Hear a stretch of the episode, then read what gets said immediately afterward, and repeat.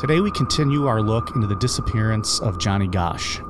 In part two, we'll look more into Sam Soda and Paul Bishop, discuss the disappearance of some other young boys about Gosch's age, and get into some theories involving a nationwide pedophilia ring and the possible individuals connected to that.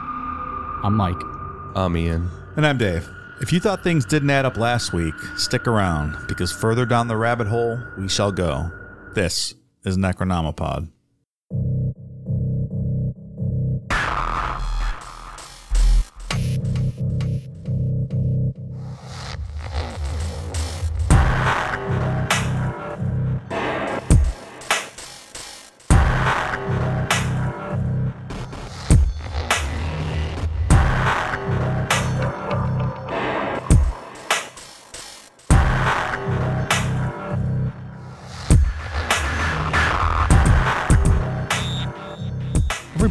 Uh, likes to hear chewing and eating in microphones, right? I most certainly do not.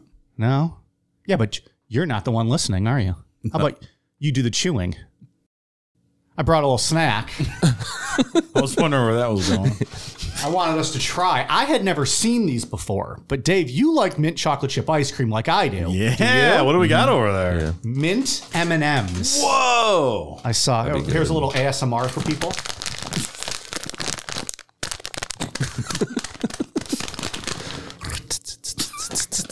You open this bag. It's a fresh bag. I bought these yesterday, and I have been dying to open them. I almost cheated and did. Looks great. They are actually dark chocolate. Oh yeah. Oh yeah. That's gonna be something. It's like a bag of weed. Smell it. Take a couple. Oh, I will, buddy. Oh, those are fucking good. Those are delightful. I can delightful. smell it in my hand. Mm. They're like peppermint patties, but mm. But M&M not- shaped. and they're not as pepperminty as peppermint patties. Mm-hmm. I love peppermint patties. It's like a solidified, like a hardened mint ice cream. That's really good. And they come in fun little different green mm. colors.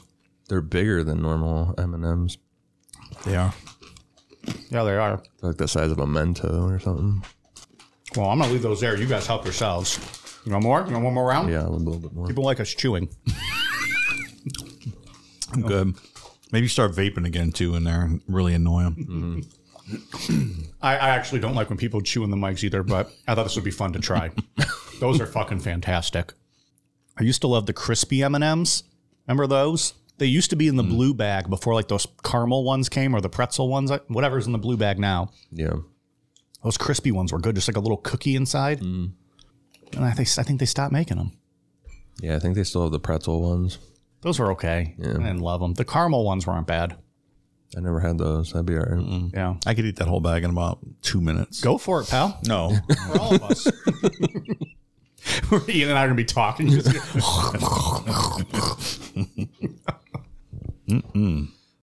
um, and what else?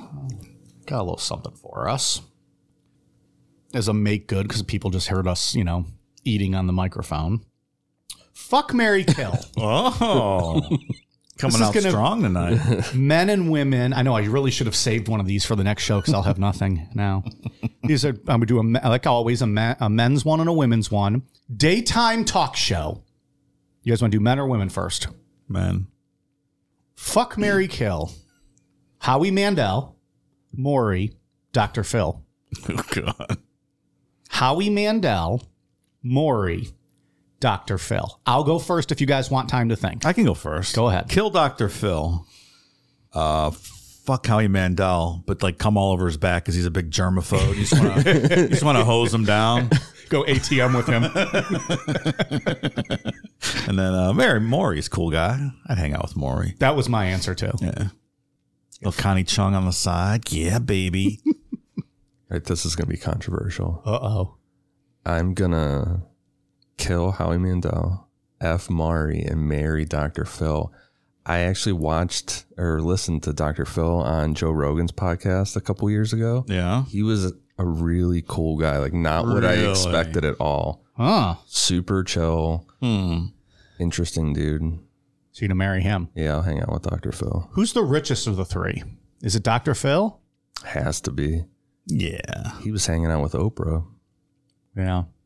So at least you got that going for you. Yeah. Dave and I will just well, Dave and I will kill him, and then because you married him, you'll get all the money. That that'll work out. Yeah. Wasn't he like a guest on Oprah's? Yeah, I think Show so. for a while. Yeah. yeah. Is that how he got his own little spinoff? I think It so. is. Pays to be Oprah's pal. Certainly does. You get a show. You get a show. You get a show.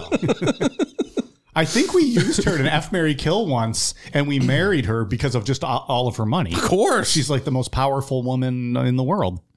That Chappelle skit where he gets her pregnant is probably one of the funniest ones he's ever made. She did not make my women's talk show. That's this, okay. But I think I have a good one. Fuck Mary Kill. This one I took a little lib- uh, liberties with. It may not be daytime, all of it. That's acceptable. I'll- Kelly- I'll allow it. Kelly Ripa, Savannah Guthrie, Vanna White. Little known fact about me, we might have discussed on this show. When I was a little boy, my first crush was on Vanna White. I used to sit in front of the TV and go, "Ooh, big money, big money," and clap when she was on. And then I had a big Vanna White poster on my door. Interesting. And when I like, I was like under the age of five. I didn't know what a boner was at the time. Allegedly. Vanna White, Kelly Ripa, Savannah Guthrie. Kill Savannah Guthrie. F Vanna White. You got to marry Kelly Ripa. Oh, I think she's annoying. I would kill her. Really? Yeah, I think I would bang Vanna and then marry Savannah Guthrie. I like Savannah Guthrie. Okay. It's a bold choice. They're all hot. I like all three of them, but I think I find Kelly the most annoying. She's a little too uh, excited in the morning, and I'm not a morning person. and I don't know if I can handle that. She'll be out at work making millions though while you're sleeping. That's true. But on those days off, she'll be out there cucking me with Ryan Seacrest. is that still who she's with, or is she with uh, Michael Strahan? the who's- co co-host. Yeah, I think Seacrest. Yeah, wasn't Strahan on that for a while? Like, didn't he leave Fox? he does like the morning show. I think Good Morning America. Oh, look at him now, just getting all of his own stuff. All right, well, good for him. What do you got? Uh, I am going to kill Savannah Guthrie, F Vanna White, and marry Kelly Ripa. That's, the what right you said. Is that what you said? No. Vanna White's older too, but she's still looking real good. Mm-hmm. I can't believe she's still working too. She's been doing that show for over 30 years. That's a blessed life, right? That's your job. Spinning fucking tiles around. Does she even spin them or don't you just, she's just like, Oh, you have, just have to tap them yeah, now, like right? tap. Yeah. What do you do for a living? I tap. I tap a wall. Like you, you, you always say, say about people, you know, a monkey could do your job. Literally, in this scenario, a monkey could do her job. And probably our job because we just ate candy on into microphones. All right. Well, that's as I uh, like to say. That's where the fun ends. Uh, should we just see everyone next week, or do you actually want to get into this? Let's get into it. you get rid of fucking outline. We're getting into this. Where we left off on part one, Noreen Gosch had been working on finding her son Johnny pretty much by herself. Before Police Chief Orval Cooney got arrested at a Target for stealing some blank cassette tapes, he used to be actively working against the Gosches finding their son. Sure seemed like it, right? Sure seemed like it. and it might not be anything necessarily like he's in the loop with all these creepy pedophiles we're going to be talking about. He might just have done that just because, an asshole. right? Yeah, You know, he didn't want to be bothered with it, and have the police bothered with it. Is how it seemed.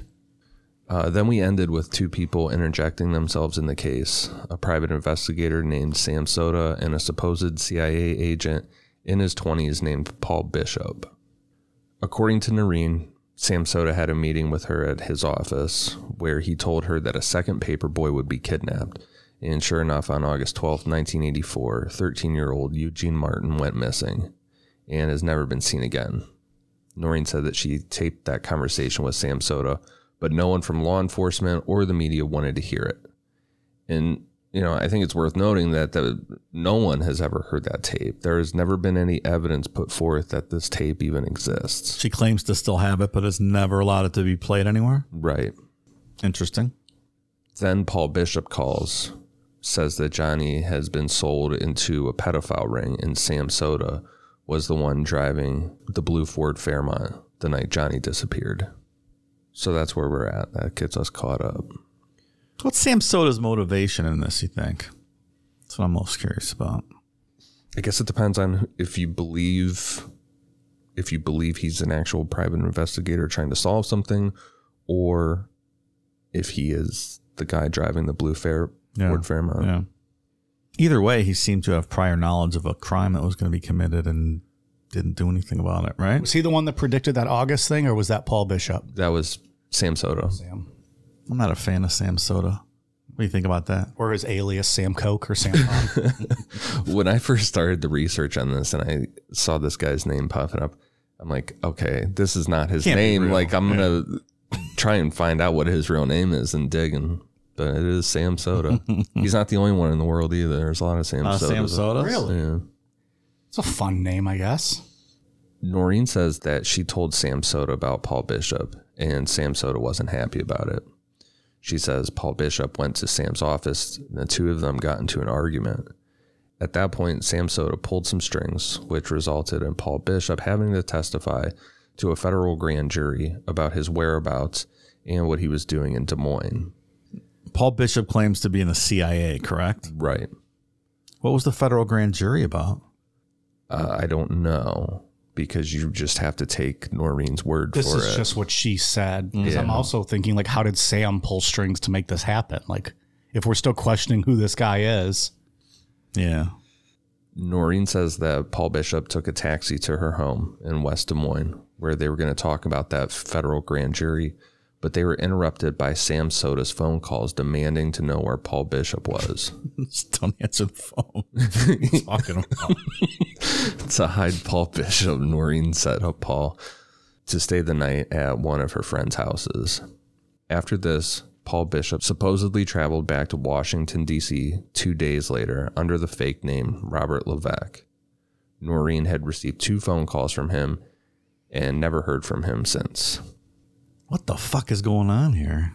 A lot of interesting characters in this story. mark me down as undecided at this point. I've not made up my mind on what All happened. right, let me pencil you in for that. Undecided.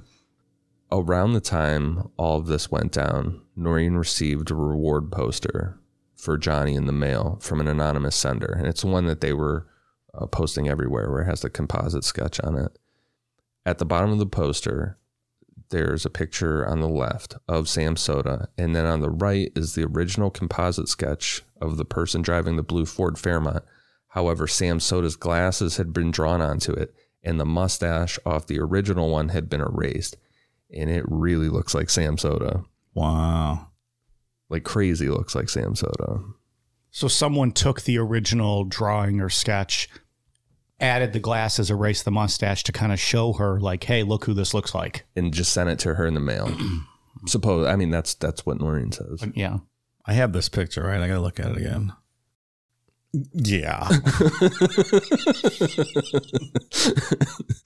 Like you can't even deny that at all. That's the same person. So then who sent it? Who sent it indeed? The last time Sam Soda comes up in the story is regarding a man named Frank Sikora, who was 37 in 1984, and he delivered the Des Moines Register, the same paper that Johnny and Eugene delivered. So he was a 37 year old paper boy? He was. Okay. No shame in that. He's out there uh, on the grind, hustling. It's not an easy job. Do you think he was pulling a wagon? I like to think so. In my mind's eye, that's how I see him. Me too. Back in 1984, Sam Soda did an interview with Sikora, which I think Sam Soda was undercover because there's a lot of news articles about this from from back then. And the one prosecutor brings up the fact that any evidence that Sam Soda found can't be used because of the way he got the information. So I'm assuming he was undercover when he got this. Like legitimate law enforcement undercover? no, like going into business for himself Was like undercover. a, so was like a PI, but doing things illegally or ways that they the courts couldn't use. Yeah, and the police were like, "Yeah, we can't do anything with this." But then they still did their own investigation and got this Frank guy. That makes sense, I guess. Like I can't set you up under some weird circumstances, record you, and then have it be admissible, right?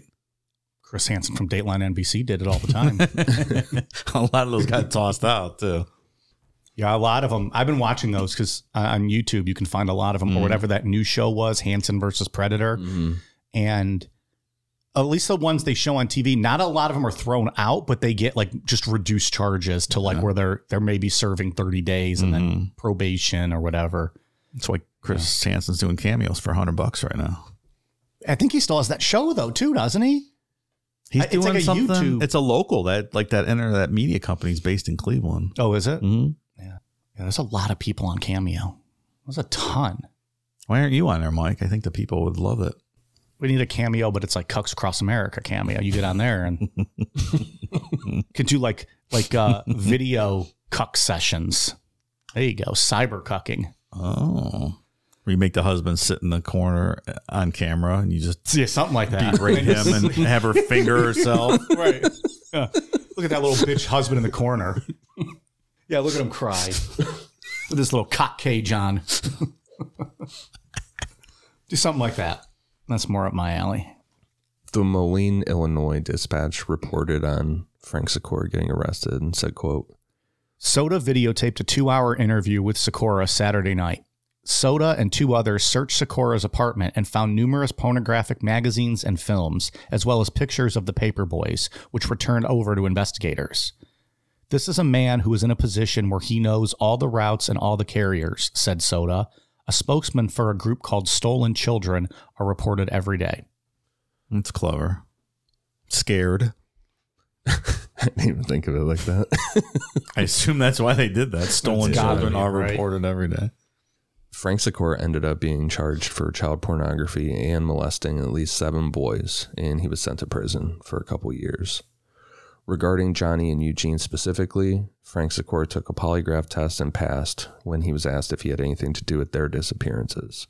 How exactly did Soda zero in on Sikora? I don't know. have prior knowledge of him, like they were somehow involved in all this, and they were looking for a way to get rid of him. Like he was a loose end, perhaps. Maybe he'd Like seen Soda something. might have been involved in all this Yeah. too, and like Goodfellas when they're cleaning up because everyone starts talking. That's right. That's after right. the heist. It, it's not clear. All of a sudden, Sam Soda's just busting up pedophile rings, and hmm. yeah, I don't know. Before we break all this down, Noreen acknowledges who Paul Bishop really is, but says that it's a conspiracy to either shut him up or revenge for telling her that Johnny was sold into a pedophilia ring. In reality, Paul Bishop wasn't a CIA agent. He is convicted pedophile George Paul Bishop. What, what, what? In 2005, he was found guilty for producing, distributing, and financing child pornography in Annandale, Virginia. For this, he received a two and a half year prison sentence. When he was released, he registered as a sex offender, but has since gone off the radar. Virginia.gov has it listed as his sex offender status being renewed on March 10th, 2016, but he stopped checking in, and now he's listed as wanted by the police. So how does Noreen know all of this? who this guy really is. Yeah. So there is so much stuff like in these little nooks of the internet, these random sites that were made or like and ones that aren't there anymore back in the in the Wayback Machine. I don't know how she knows who this guy is. W- one thing I saw was that one of the original maps drawn of the crime scene um, was signed. It was she says that it was done by Paul Bishop. He drew this for her to prove to her that that he knew what he was talking about about how it all went down, and he signed it GPB Okay. George Paul Bishop. Yeah. She says I, I I would assume too she sees his uh his picture online. It was presented with his picture too. Like found this out after she had spoken to him a few times and then he took off and she never heard from him again. She never heard from him again. Yeah. So at this point, we have a convicted pedophile who plugged himself into the situation, Claiming to be CIA. claiming to be CIA. Sam Soda, who looks almost exactly like the composite sketch of the suspect that's on the mm-hmm. wanted, the reward poster. And another 37 year old paper boy who was also convicted of being a child porn guy. all And- tied together somehow and plugged into this. And Soda and Bishop allegedly not getting along, and Soda getting Bishop in trouble and having to testify in front of a grand jury. Yeah, like that's not coincidence. If Noreen, Can't be. Right.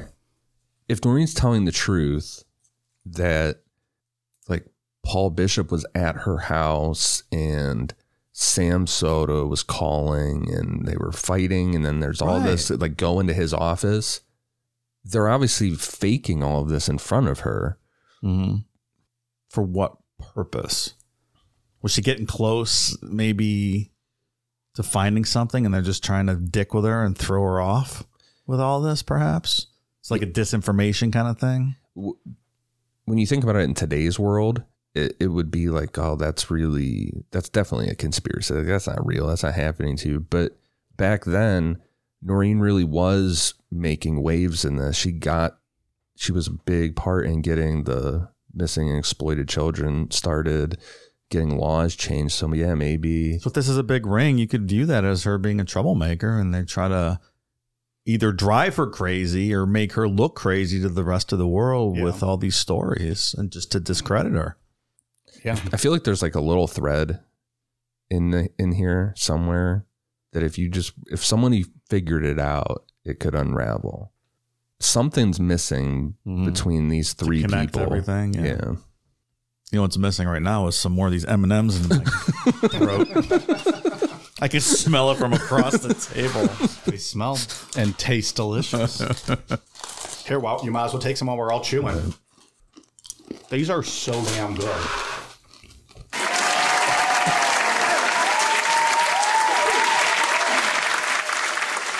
Declan, take this bag. Pass them out to all the audience. They each get one. One. Wash your grubby fucking hands. Been jerking off all day to pictures of your sister. All right, anyways. One thing we didn't talk about last week, we were talking about how like Noreen was paying for things and getting Johnny's name out there. One thing she started doing was selling chocolate bars. It had like the information in there, how to c- contact. That's a really good idea, actually. Yeah. So, and she used all that money to fund things, you know, to fund the searches for Johnny and stuff. But that got her a lot of publicity with different news organizations around the country. They're like, "Oh, look at this mom. She's has this big candy business." Yeah. She said the one year they sold like four hundred thousand candy bars. Damn. Yeah. Wow. I mean, it, it obviously, if this happened, you would become your life's work. So That's, that's and that's all a- you would ever do, right? Such So a good idea too. It is a great idea. we talk about Noreen a lot because she's the one that's like actively always kept going. For the longest time, her husband, John Sr., was by her side doing all this stuff. I think we'll talk about it, you know, next week maybe, but it seems like he got to the point where he just accepted what he Yeah. felt happened and It's exhausting. Just one, I'm maybe wanted to move on. yeah, he's like, we got, I got to stop. you know, I can't keep doing this. Yeah, I it get can't that. be good for your health, like to just continue. I mean, and it's understandable, but to agonize over it and spend every waking moment dealing with it, I mean, that's gonna it's gonna take a toll on you. At some point, I could see it getting to where you would just like, I we have to accept it's out of our hands and Yeah. try to move on with our lives. Yeah. I mean, what this is going on, how many years? 82, this happened. And this is what eighty. No, I mean, Oh, I like mean when he- now. yeah. Oh yeah, It's 40 something years, 41 years. yeah. Also, to raise awareness, Johnny and Eugene were put on milk cartons. They're known for being like the first milk carton kids Yeah, because yeah. it went nationwide. It was actually this kid named Etan Patz. He was six years old in New York. He was the, they put his on uh, his picture on milk cartons around the city. Didn't go outside of New York, but he's technically the first milk Did, carton. did kid. they solve his case as a cold case much later on? Do you Yeah. know that story? They got it from what I was reading. Like, not too long ago, right? Yeah, they That's got a con- they got a confession and got a verdict on it. Mm. Yeah, he was six when he disappeared. and- Yeah, it was in the Hasidic Jewish community, right? In Brook was it in Brooklyn. I think it was in Brooklyn. Yeah, I remember that story. yeah, a guy named Pedro Hernandez admitted to murdering him, and that was back in 1979. Now I'm curious how long that took. It was in the 2000s, I think. I think that's right. Yeah. Mike, just go ahead and have some more candy while I'm. Uh... Oh, lovely. Yeah, and you want to hit this? Yeah, 2012. Yeah, so within the last what, like ten so years. Yeah, yeah. The kid was abducted in Soho. My mistake. It was not Brooklyn. The search for Johnny kind of hit a wall. Things were slowing down a bit until the summer of 1985 when a dollar bill surfaced. I found this article in the Chicago Tribune from July 10th, 1985. John and Noreen Gosch displayed the message written on a dollar bill I am alive, and said Wednesday they would be willing to trade $400,000 in reward money for the safe return of their kidnapped son, Johnny. The 12 year old boy disappeared September 5, 1982, after he left the family's West Des Moines, Iowa home to begin delivering Sunday papers. Gosch said $400,000 has been pledged for reward money.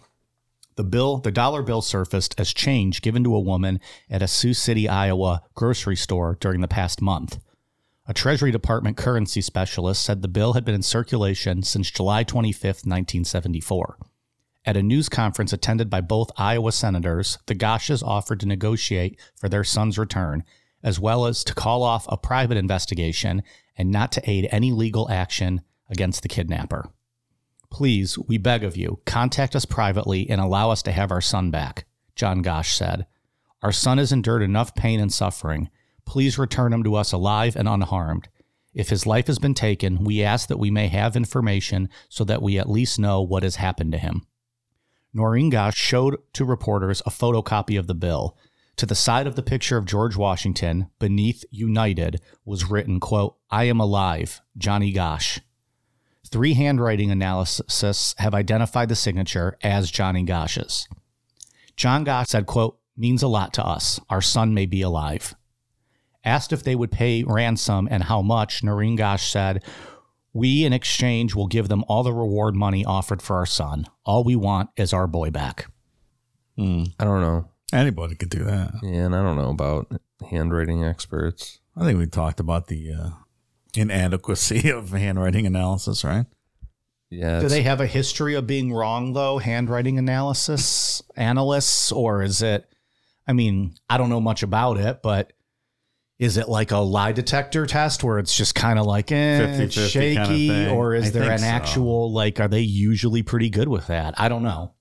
I know we've talked about it before and did not seem to be all that accurate. it's debated. Like it's Yeah, like not. it's it's, not not, a concrete science, thing. yeah. Yeah. It's also almost message in the bottle esque. Like if Johnny Gosch did do that, is he just hoping that one day ends up in the hands of someone who actually like like I don't ever look at my my dollar bills like you, you know That's a pay long shot, yeah. Like that's an extreme long shot. Like I said, like a message in a bottle type Mm-hmm. situation, which would just be crazy if that were true. Did anyone think Noreen just wrote it on there? And Well, somebody came forward with it. The Gosches were contacted. You know, if you believe it for what it is, a woman found it, or Yeah. maybe that woman faked it, or right. Hoping to maybe get some of the reward money, perhaps. yeah. The reward money and the publicity of this, you know, she, her phone was getting blown up. They had to change their phone numbers and stuff because you get weird people calling and We've talked about that before too. When police stations put that out for, you know, get, call us at the tip line. Wasn't it like BTK or, or somebody like that? And like their phones were blowing up with, with Son of Sam. was it Son of Sam? Mm.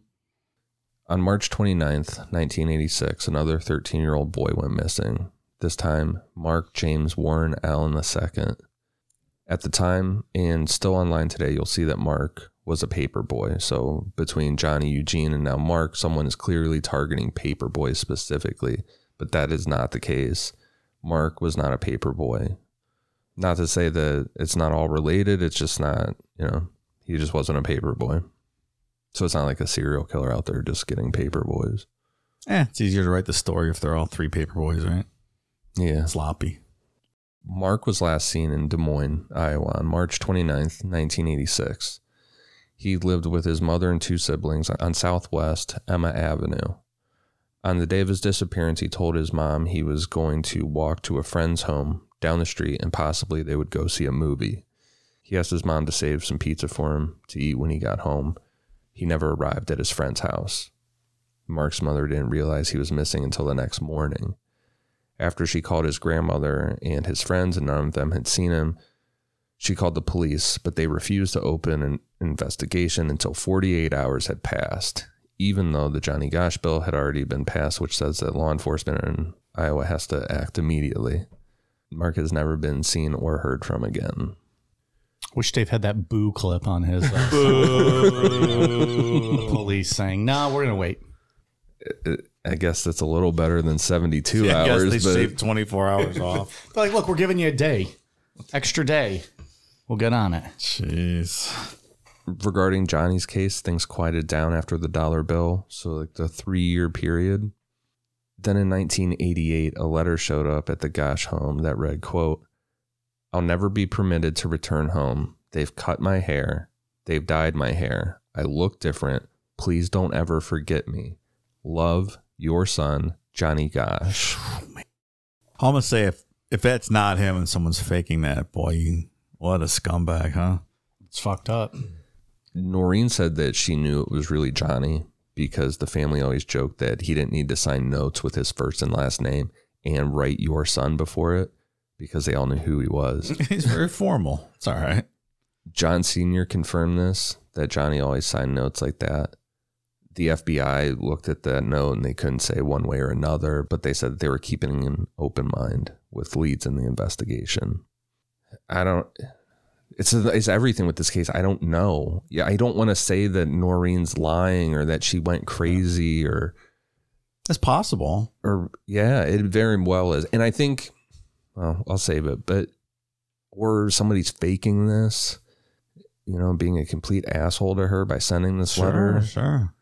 Did they? There was actually a letter, though, right? The FBI mm-hmm. actually saw it. Yeah, But I mean, it, the letter could have been her, though, right? Trying to get it back in the public eye after the case went cold for so many years, right? yeah. I It's mean, like, I'll do whatever it takes. So if this is what I have to do to get them talking about it again, then that's what I'll do.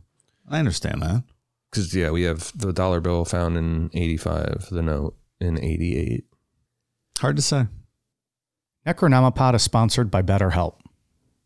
Take a second to think about how much time you spend on yourself in a given week. Now compare that to the time you spend on others. It's easy, isn't it? To get caught up in what everyone else needs from you. Meanwhile, you're never taking a moment to think about your own needs. Getting that late night call from a distressed friend, taking care of a sick child, or helping coworkers who are slammed with work. Assisting the people around us is important. But when we all spend our, all of our time giving, it can leave us feeling stretched thin and burned out. Therapy can give you the tools to find more balance in your life so you can keep supporting others without leaving yourself behind. Therapy is all about giving your mental health the self care it deserves. Because sometimes we don't set aside enough time to focus on improving ourselves, being too busy focusing on improving those around us. BetterHelp connects you with a licensed therapist who can take you on that journey to better balance in your life from wherever you are. So, if you're thinking of starting therapy, give BetterHelp a try. It's entirely online and designed to be convenient, flexible, and suited to your schedule. All you have to do is fill out a brief questionnaire to get matched with a licensed therapist, and you can switch therapists at any time at no additional charge. It's time to find more balance with BetterHelp. Visit betterhelp.com slash necro today and get 10% off your first month. Again, that's betterhelp, H-E-L-P dot com slash necro. The next person we need to talk about in this story is a guy named John DeCamp.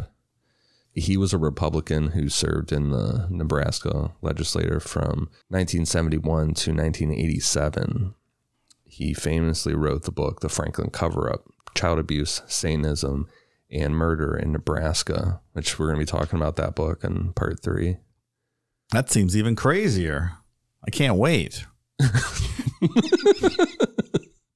he was the lawyer for the militia of Montana, not to be confused with the Freemen that were up there. They had a standoff that Art Bell reported on. Oh, yeah. extensively back in the day. Yeah. A whole episode. Multiple I listened to episodes on one. that. Yeah, he did like a whole open line show for it and would have people from both sides on arguing and he would just sit back and moderate. it was great. If you can find it's if you have the coast to coast uh, app subscription, you can find it on there. Otherwise, I'm sure you can find it on one of the gimmick accounts or YouTube Sure, or yeah. something. It's a good one. they were a really radical Oklahoma City bombing type group that was formed in response to Ruby Ridge. Very violent, anti Semitic. There was like a whole incident where they just rolled into the police station of the town, doing the whole free men thing, like they don't have to mm-hmm. follow laws. Yeah. They're like eighty thousand in cash and all kind of automatic weapons and stuff. So he was their lawyer. Okay. Were they f- affiliated with Elohim City at all? I would assume so. Those guys are my favorite.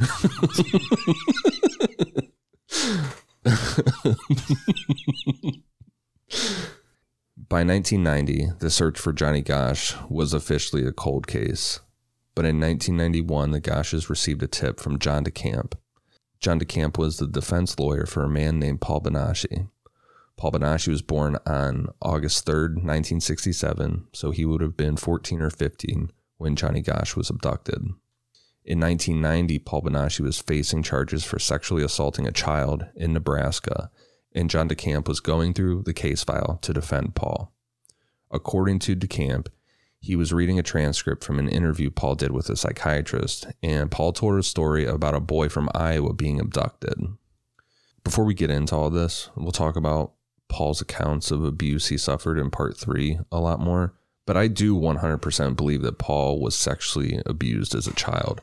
I just don't know what to make of the Franklin cover up stuff. Everything we're going to talk about here in a minute with his involvement with Johnny Gosch, I don't, I don't know.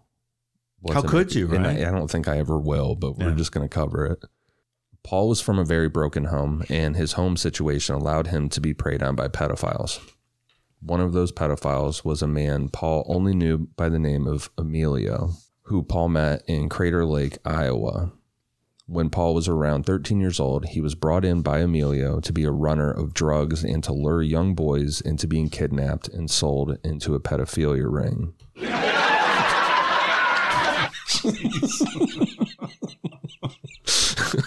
Can you imagine if they could like add a laugh track just like randomly on like SVU or just something like that? make it make it a lot better. It would be it would be entertaining television. You just never know when a laugh track's gonna, gonna. Instead of the jin jin, That's right. still no laugh. According to Paul, the day before Johnny Gosch disappeared, Emilio took him from Omaha to a hotel in Des Moines where they met two men named Sam and Tony. Sam was showing Emilio photographs of paper boys, telling him how much money he could make off them. One photo, Paul says, of Johnny Gosch was separated from the stack. Early the next morning, all of them went out to abduct Johnny. So middle of the night because Johnny was abducted 6 a.m. Yeah. Paul rode in the back of the car, driven by Emilio. At a certain point, the car stopped and a boy was shoved in. Following the directions of Emilio, Paul held the boy down and chloroformed him. At that point, Johnny was transferred to a van driven by Sam and Tony. From there, they stopped in Council Bluffs, Iowa to get a drink, then brought Johnny to a farmhouse near Sioux City, Iowa, owned by a man named Charlie. Johnny was scared and crying and asked Paul what was going to happen to him. For at least a week, Johnny was kept in a locked, windowless room at the farmhouse, and at one point, Paul said that he was forced to rape Johnny to, quote, break him in. According to Paul, Johnny ended up being bought by a man he only knew as the Colonel. Paul says that the Colonel had a ranch in Colorado, and that's where he took Johnny. In March of 1986, Emilio took Paul with him to the Colonel's ranch, and Johnny was still alive, being held captive. That's quite a story. That's what Paul says happened. I mean, he's got the names down, right? Sam. Started talking about Sam Soda. There's a lot of interesting stuff that comes out of uh, what Paul Bonacci has to say. It makes it even more confusing It absolutely does. because there's Oh, yeah. there's holes in his story that we're gonna poke in part three that Mm. just confuses it more. But are they holes because he forgot maybe something? Or are they holes because he made the whole thing up? Hmm. When I learn about what they those holes are, I'll tell you my opinion. Stay tuned. I'll be waiting for it. All right. Put me making their check mark still undecided. I hope this story isn't true. I know this kind of stuff happens in the world, and there is really scary stuff. There's just Yeah, there's a lot of times we cover stuff on here like aliens, cryptids. and We're like, we want this to be true because the world's a better place when, or it would be more fun if that was around. This is not that. This is the one we don't want to be true because the world's a terrible place Yeah, when this kind of stuff's around. It just seems so local because it's Iowa, you know. Not that it makes it any different. It's just Small town. yeah, like if paper this is happening in Iowa, I mean, this is. I mean, it's very like our town that we live in, Mhm. right? Like we're just small town Ohio. you know, Makes it, you know, is West Des Moines a small town? Is it like a suburb of Des Moines? I don't That know That I don't think know. about West Des Moines. the way it's always described, like the, at least the neighborhood Johnny Gosch lived in was like upper middle class, quiet. Nothing ever happens there. Yeah. I believe it's pronounced Des Moines by the locals. Is that right? Yeah. I'll remember that for next episode. So John DeCamp called the Gosches with this information. He only spoke to John Sr. first. John Sr. hid this information from Noreen about Paul Bonacci. John Sr. hired a new private investigator named Roy Stevens to investigate the claims that Paul was making and question Paul himself. Part of the evidence taken from Paul when he was arrested for sexually assaulting a child was his diaries. One entry talked about an incident in September of 1982 where Emilio took Paul to a farmhouse in Iowa where two boys were being held captive. The older of the two boys was named Johnny, came from Des Moines, and was about 13 years old. Had blue eyes with brown hair and wore a Kim's Academy shirt with black athletic pants.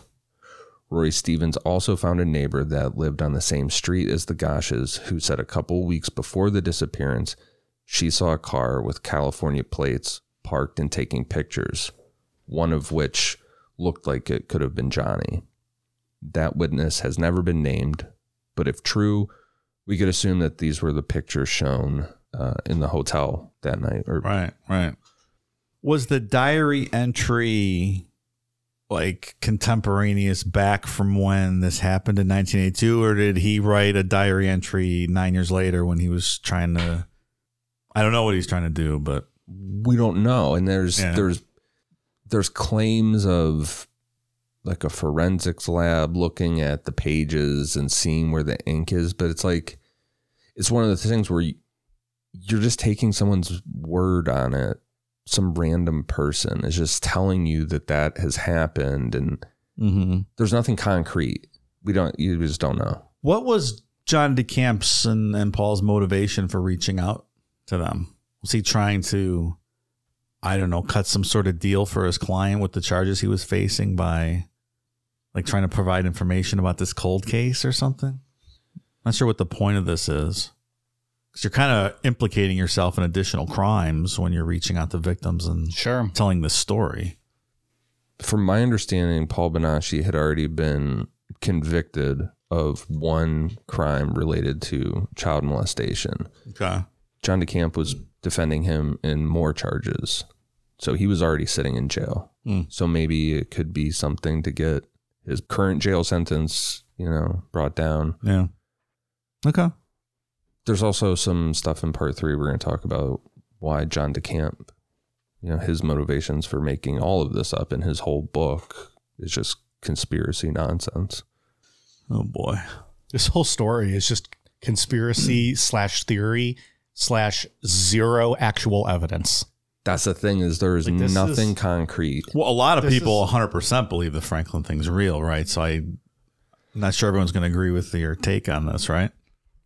What what's my take? I don't have a take. No, I'm talking to him. Sorry. oh, Yeah, I don't know. It's a hard sell yeah. to sell me that the government is participating in satanic rituals, sacrificing children. is this all next week stuff? Yeah. Okay. sacrificing kids and having you know sex stuff with all these kids. I don't know. It, it's a tough sell. Okay. So coming into this is like I said, well, as always, like so who knows nothing about this.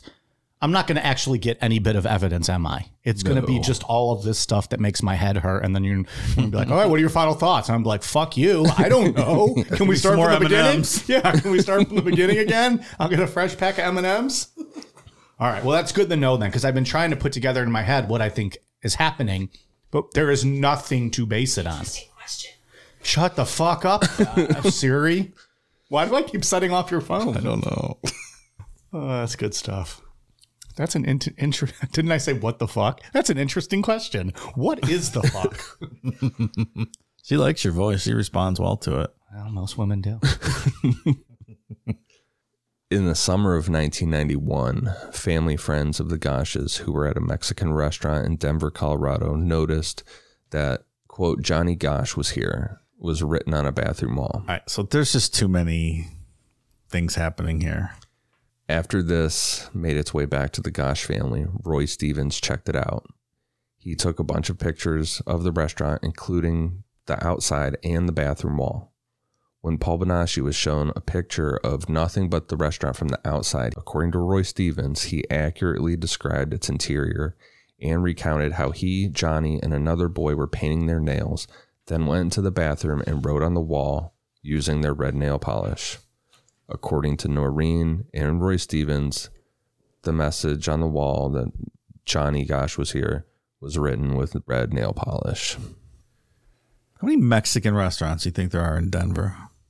A lot. And this just happens to be written on the wall in a bathroom that happens to be friends of the Gosches that go there in Denver. Yeah, who saw it again? A Family friends of the Family Gosches. friends, yeah. Hmm.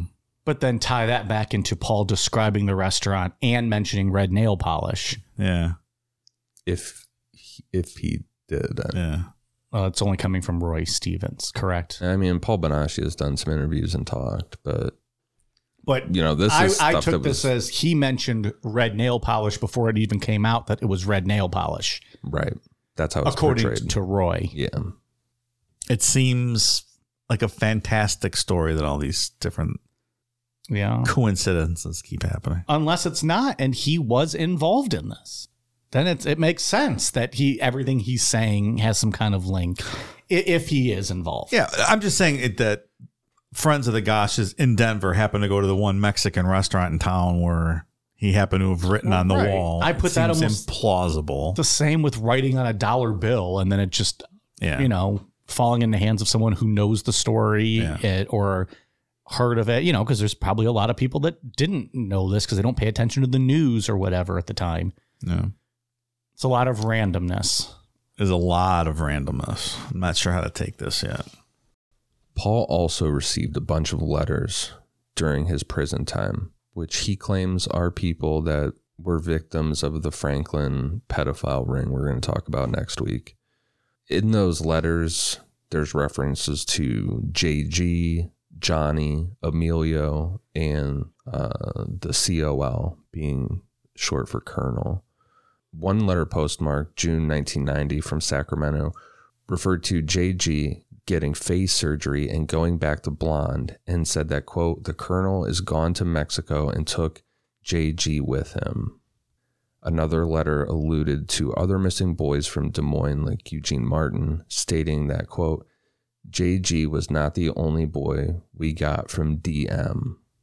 Allegedly Paul showed Roy Stevens a letter discussing the 1986 message at the Mexican restaurant in Denver in part it said quote i remember the restaurant in colorado we painted our nails and i wrote on the wall with jg Has anyone seen all these letters? yeah Yeah. But and they they might were dated from when he was locked up, like prior to all of this coming out. right but they oh, we don't- might not be actual victims of this pedophile ring Meaning what? They're just his friends writing to him. Like why? I, did, i think there's a big conspiracy going on to further people's careers in selling conspiracies Mhm. and for political gain and maybe a little revenge for some things Okay. but that's part three Well, that stuff. opens things up a bit. I can't All wait right. for part three now. Well, it's a good Ian's setup. going to be on a uh, a Burke. Let me be very clear about this mission.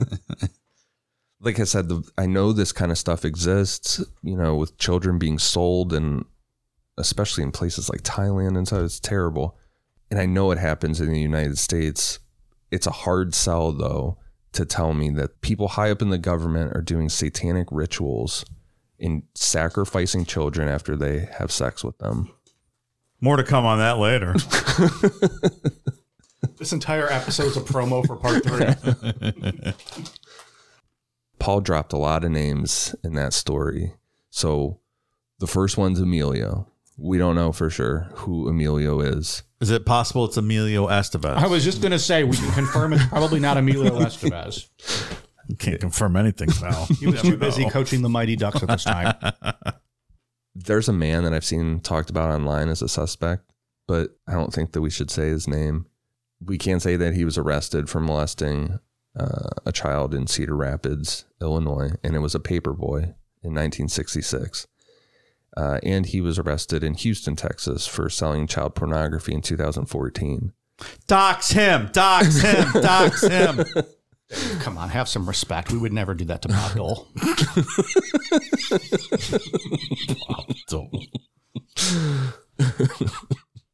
The next one is Tony. Tony would have been the tall man that walked out from the bushes across the street and followed Johnny down 42nd to Marquardt. There are multiple suspects that people have talked about online. But again, you know, they're all people that have been arrested for, you know, child pornography, things like that. But I don't think that we can say their names like that. No. I think it would get us into trouble just blasting people. Sure would. Accusing people of being sexual child predators. I mean, they are. for sure if they're connected with this case. Right. I think his real name is. That's what we should do. Just say their names and then just bleep it out just to sound cool. Sam. Uh, after a while, the Gosches started to suspect that there was something off about Sam Soda. Then they sent. Then they got sent that poster with the side by side pic of Sam Soda and the composite sketch of the man driving the Ford Fairmont. The private investigator Roy Stevens took a bunch of photos to Paul to check out and asked him if he recognized any of the guys. Paul pulled out the picture of Sam Soda and said that that was the Sam that was showing Emilio pictures of kids that would be worth money. Hmm. This one I don't find so far fetched because Sam Soda exists and he interjected himself in this case. Yeah, and he looked exactly like the fucking suspect sketch to a T. Charlie, Paul Bonacci said that Johnny was taken to a farmhouse near Sioux City, Iowa, owned by a guy named Charlie. There is a man who owned a farm in Sioux City named Charlie, but his criminal history is just a charge for prostitution back in 84, theft, in- Selling or buying? uh, I think buying, Oh, okay. theft in 89, and simple assault in 89. From what I've read, there is nothing to assume that this man was involved in this at all, other than that his name is Charles and he owned a farm in Sioux City. So definitely can't say his name. That's enough for me. Name him. Name him. His name's real easy to find, unfortunately, because I don't, I really did not see anything that would be like, okay, this is the guy. Charlie Jones. and Charlie Smith. This is Charlie Brown. wah, wah, wah, wah, wah, wah, wah. We'll have Charlie Brown's teacher announce his name. no one will understand it. Right. The ranch in Colorado that Johnny was taken to and held. I feel like this is kind of like that Patreon episode where we were like, oh, it's, you know, redacted, happened to redacted over and over again. There isn't enough to really speculate on the specifics of this ranch on the uh, on a podcast that I feel comfortable with. It's a lot of guessing online as to what ranch it could have been. We don't know that for sure and there are everyday people who live at those ranches. Paul Bonacci took America's Most Wanted to one in Buena Vista, Colorado, near an elephant shaped rock. America's Most Wanted said that they looked into the property records of that ranch and it had been owned by a former prison guard. They didn't put specific, um, like an address or anything on this ranch Yeah. you know i saw four or five different options or theories that people had of what branch it could be but we don't know the colonel according to paul the colonel owned the ranch in colorado and suspects for who the colonel could be are the shakiest of all the potential suspects that we just talked about Colonel Sanders. according to Noreen, around 2:30 a.m. in March of 1997, so around 15 years later, she was woken up by a knock at her front door. waiting outside was her son, Johnny Gosch. And that's where we'll pick back up on part three. What? In part three, we'll get into Noreen's alleged meeting with Johnny, the Franklin cover up, Which Ian thinks does not exist. and some pictures that I wish I had never seen. Sorry, I didn't mean to send those to you. That was for uh, Uh, broad. a female I was talking to. Broad.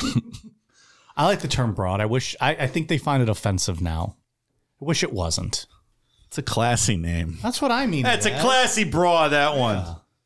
Like I'm not, I'm not calling you a bitch or slut or skank. I'm calling you a broad. You can call me whatever you want. I'm not going to care. I'm just saying. What about dame? Can you use the word dame instead? I don't know. Damn, I'm going to try that one out. We'll see how that works. Good. See if they like it. Um. So Ian's going to piss everyone off in part three. Is that what you're saying, Dave? Uh, not everyone. I think some people. Well, you've provided us a lot of questions, but no answers tonight, sir. This is one of the the f- maybe the most I've ever just been befuddled leaving an episode.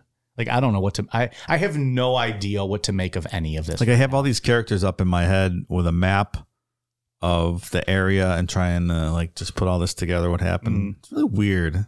Do you know? Very odd story. yeah, you need like the red yarn and That's like exactly right.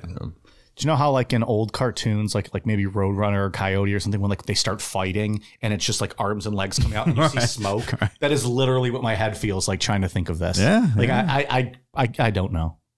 Yeah. eh, I mean, there's people that think that Johnny Gosch probably was just killed pretty quick right away, and none of this happened. Mm-hmm. That this is all fake and all smoke and mirrors. Like people fucking with the family or People fucking with the family. Political stuff we'll get into next week. I'm gonna have to do some pondering this week on this one. I won't probably think about this again until we sit down next week. But I am looking forward to hearing more about this because I like when we have controversial takes. Maybe for once it'll it'll be Ian saying something that'll upset people instead of Dave or I doing something. Looking forward to it. I'm gonna sit here with my M and M's and just listen to Ian talk and hear me crunching. I'm gonna feed Ian's voice into an AI thing here and start coming up with all kinds of offensive things for Ian vo- Ian voice to say. Calling Hey, her- Ian voice, what do you think about this? She's broad. All right, so I mean, I anything else, Ian, on this one, on this part? I don't know where I stand on this right now. I think that Sam Soda had something to do with this. He's the most. There's this. mo- There's the most smoke with Sam Soda. I think that's probably right. It's literally his face on the thing. What's interesting is you have to figure out why someone who can clearly be identified on the reward poster is going to intentionally inject themselves into Yeah. the victim's family and and and, and you know make themselves known Right, that's very as part odd. of the story. It's very strange. I- I would assume, you know, assuming that he kidnapped Johnny or had something to do with it, I would assume that he works for or has connections with some type of pedophilia ring. And like you said earlier, Noreen's making waves, waves that have never been made before. There's new Mhm. laws getting passed because of her. Maybe let's get close to her, see what she's doing, and kind of lead Yeah. her on a, a trail of nothing. Seems to be the only thing that makes any bit of sense at this point. Mm-hmm. All right, so we'll wrap it all up next week. Yeah. Yeah. Dave, what do you got for us? Well, Necronomipod would like to thank and welcome the following new patrons. Thank you to Jessica Bianchi, Cassie All, Damian Hernandez, TJ Hall, Lisa Cruz, Robin Johnston, Colin O'Brien, Katarina, Mason Balloon Knot Tickler. That's fun at doctors' offices, huh? Mr. Balloon Knot Tickler, Balloon Knot Tickler party for two.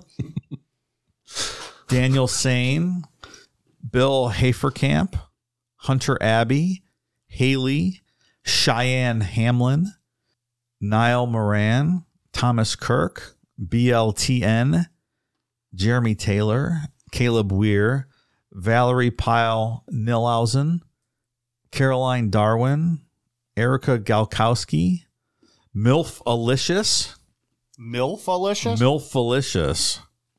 I know her. You want that contact information? I know who that is.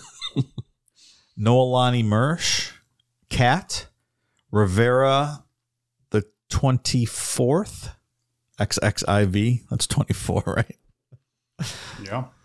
Titus Clark, Yumper Cumper, Muggs, the mighty clitoris inspector, Leah Buell, Daniela, Nathan Lane, Maddie Roberts has a juicy fat ass. Hey, what's up?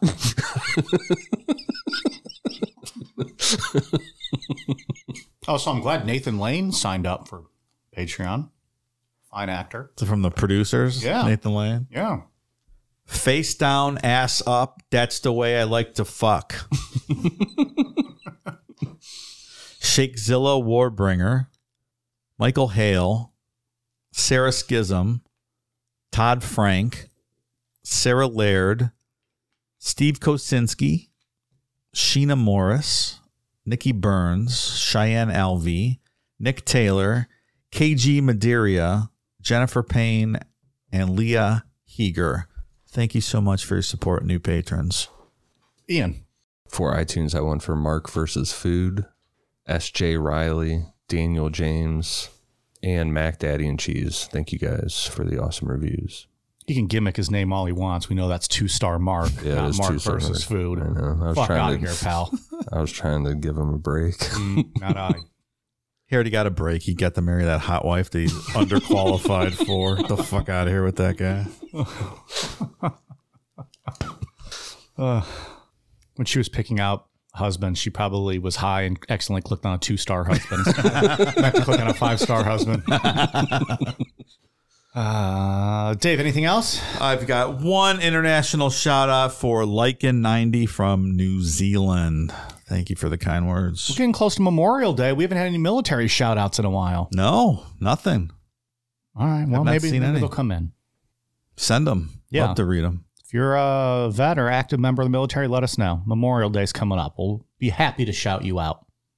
Real Um, quick, um, I feel bad that we couldn't dive into some of those suspects on this episode. So if people want to, it's pretty easy to Google those names. You know, those There you th- go. those Yeah. aliases. It's pretty easy to do. You know, and then you can just go down your own rabbit holes. Like I went down the rabbit holes forever on those people Yeah. and found some good information. It's just I'm not trying to get ourselves in trouble. Yeah, you guys can dox them if you want. That way we won't get sued. yeah, Go ahead. yeah. I'm not trying to get in trouble, but yeah, I think that makes sense. That's smart. yeah.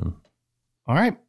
We are on Twitter, Facebook, Instagram, YouTube, the Talk Tick at Necronomipod, patreon.com slash Necronomipod, amazon.com, search Necronomipod for all of our merch, and necronomipod.com for stickers that are back and in stock. All right, you guys ready for a cool down beer? Cheers.